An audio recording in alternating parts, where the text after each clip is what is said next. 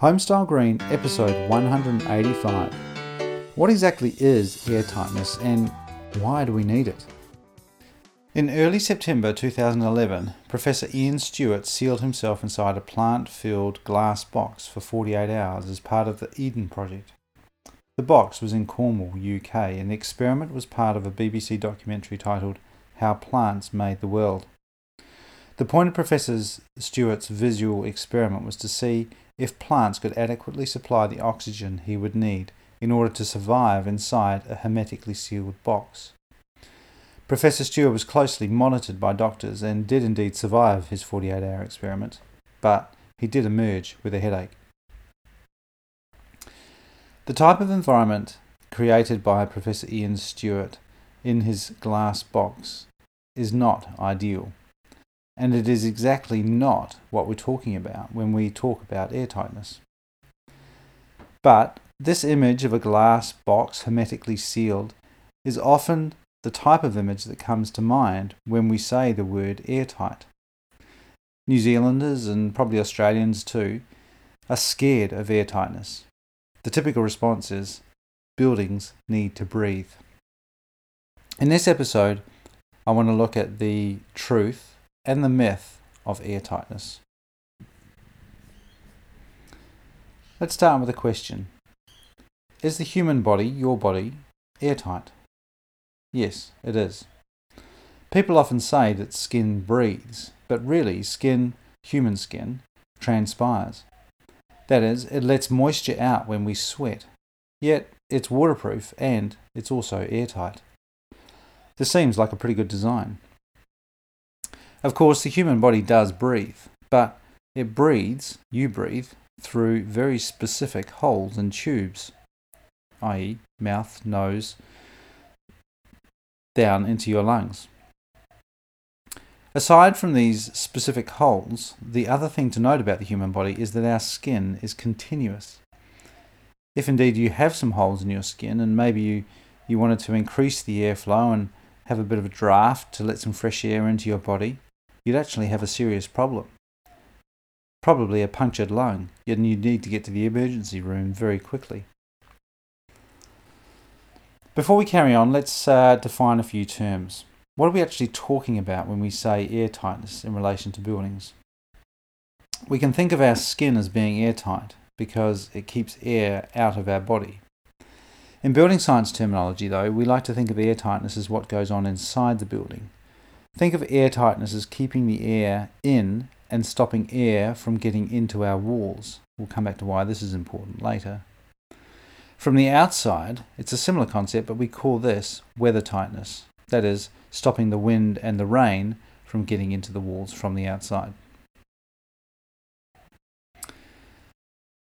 New Zealand homes and Australian homes as well have traditionally not been either weather tight nor airtight. They're drafty and they're leaky.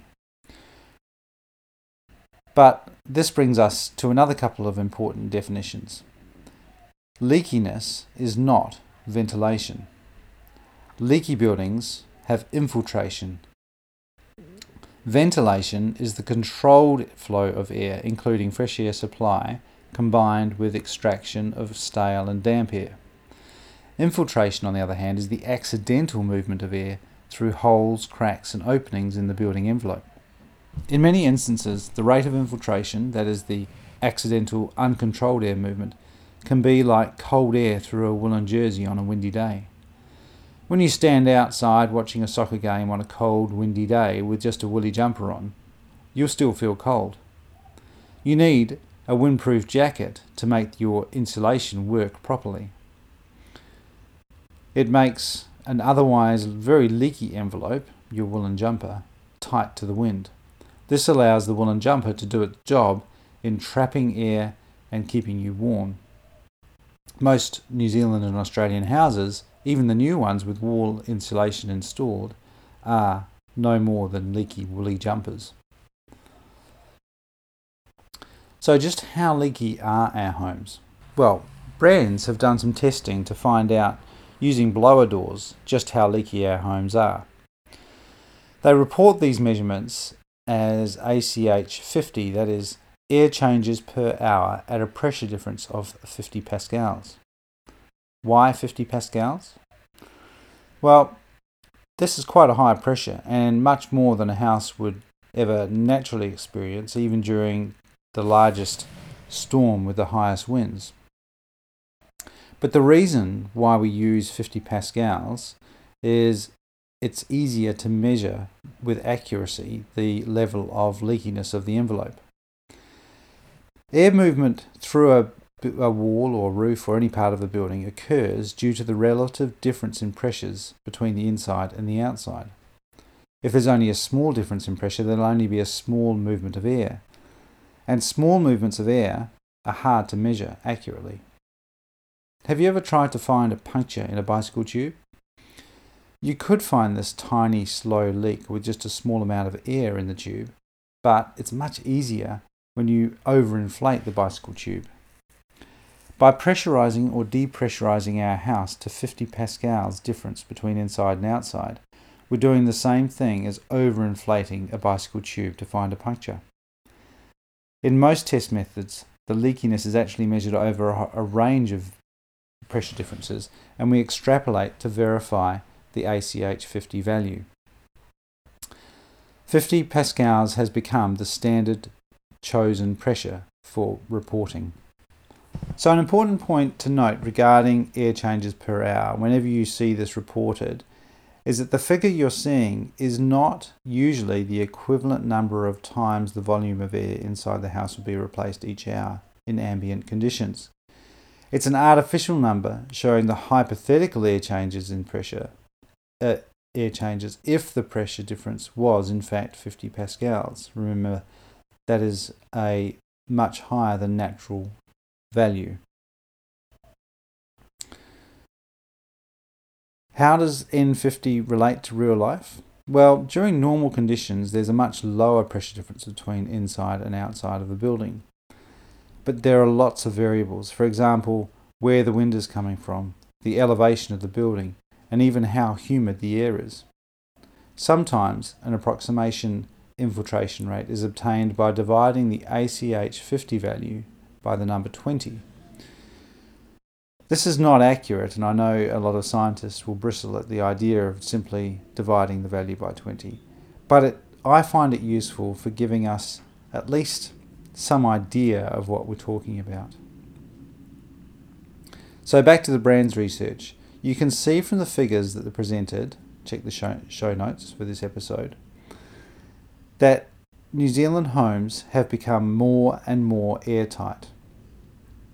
Those built before 1960 generally range from between 12 air changes per hour right up to 25 air changes per hour.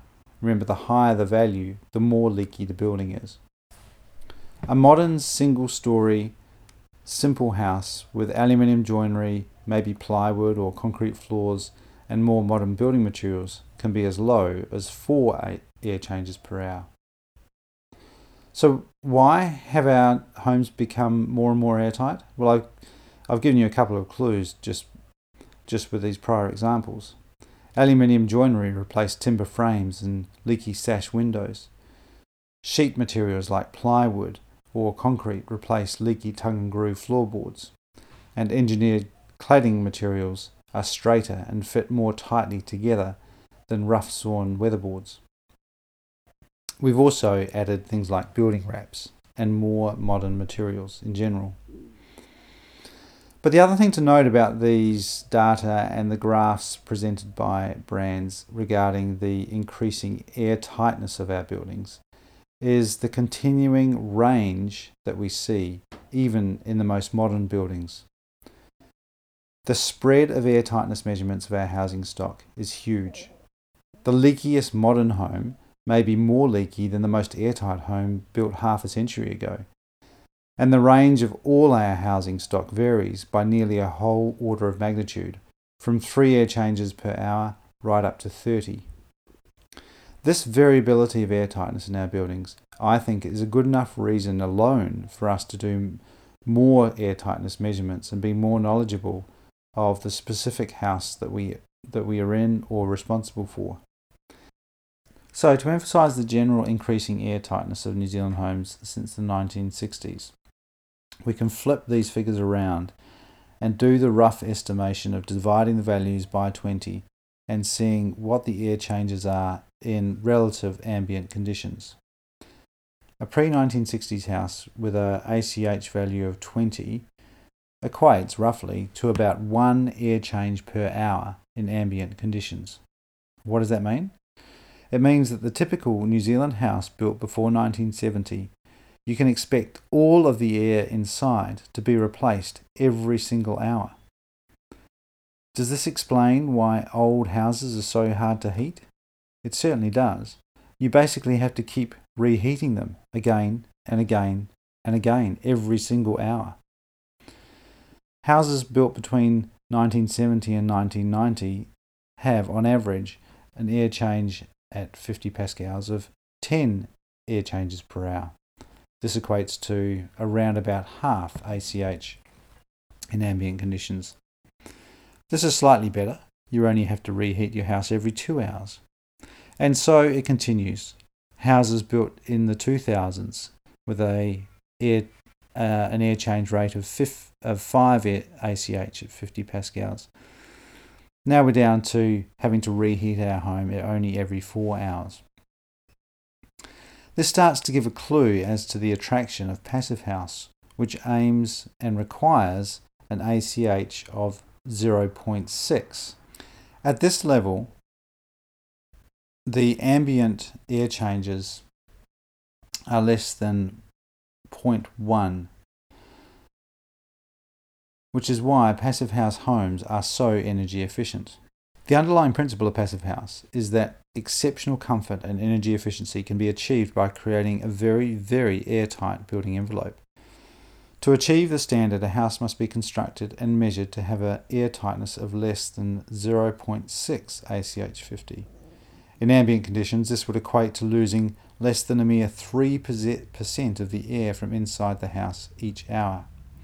This is amazing for energy efficiency and comfort because you're not having to continually reheat or recool the house. But isn't passive house or airtight construction approaching something similar to Professor Stewart's hermetically sealed box? This is one of the biggest concerns and barriers that people have with concepts like passive house and airtightness in general. So, if we aim for airtightness to achieve better energy efficiency, it's true that our buildings could become hermetically sealed boxes if we don't give them a set of lungs and some breathing apparatus, just like our own bodies. The human body breathes through specific intakes and exhaust vents, i.e., nose, mouth, Air is directed through pipes where it's tempered with our own body warmth, and the air is directed into the lungs where very specialized membranes control the flow of gases into and out of our circulatory system. The whole process is powered by the constant motion of our diaphragm. Buildings should also have very specific holes for air intake and exhaust. Fresh air coming in should be tempered with the heat energy inside the building so we don't lose energy, and the process should be controlled and continuous. So, air tightness is all about control. When you stand out on that soccer field in the winter with just a woolen jersey on, you're at the mercy of the elements. An uninsulated house with no weather tightness layer is at the mercy of the wind. Weather tightness, a jacket on the outside of the insulation, is important for keeping out wind and rain. It's imperative for making insulation work properly because if air is moving, it's not insulating. Air tightness, a membrane on the inside of the insulation, helps us to make the insulation work properly from the inside.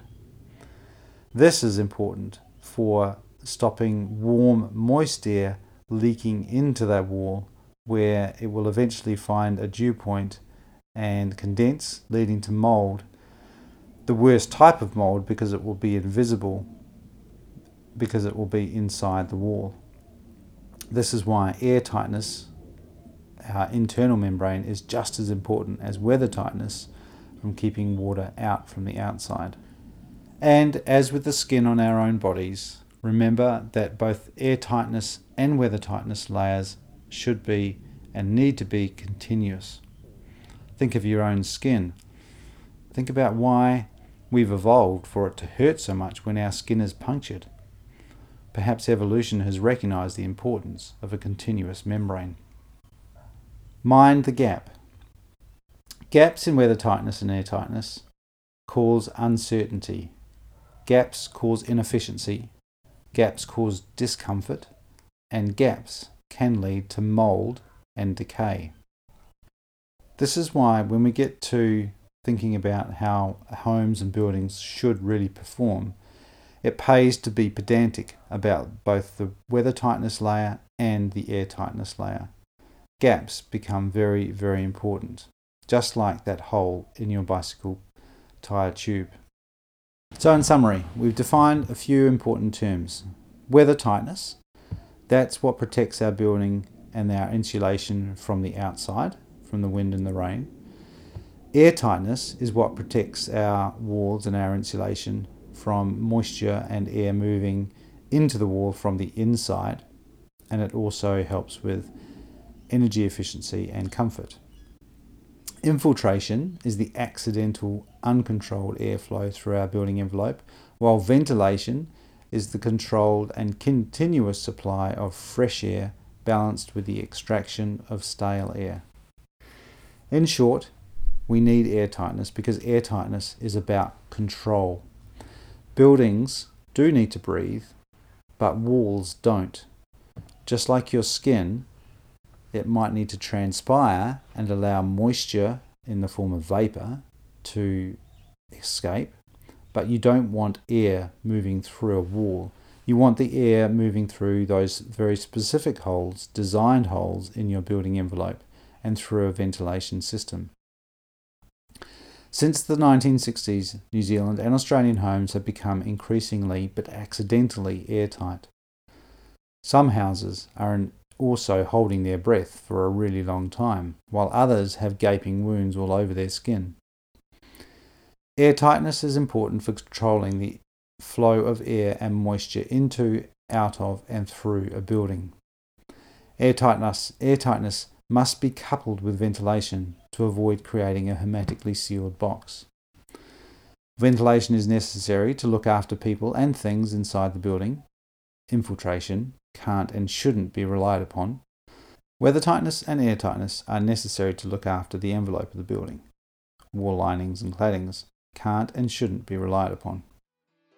I'd like to finish off by acknowledging Proclima. Proclima specialises in air tightness and weather tightness systems for buildings. Proclima supports this podcast and they can also help you with your next project. Check them out proclima.co.nz or proclima.com.au. I'm Matthew Cutler Welsh. This is Homestyle Green. Now go make a better place to live.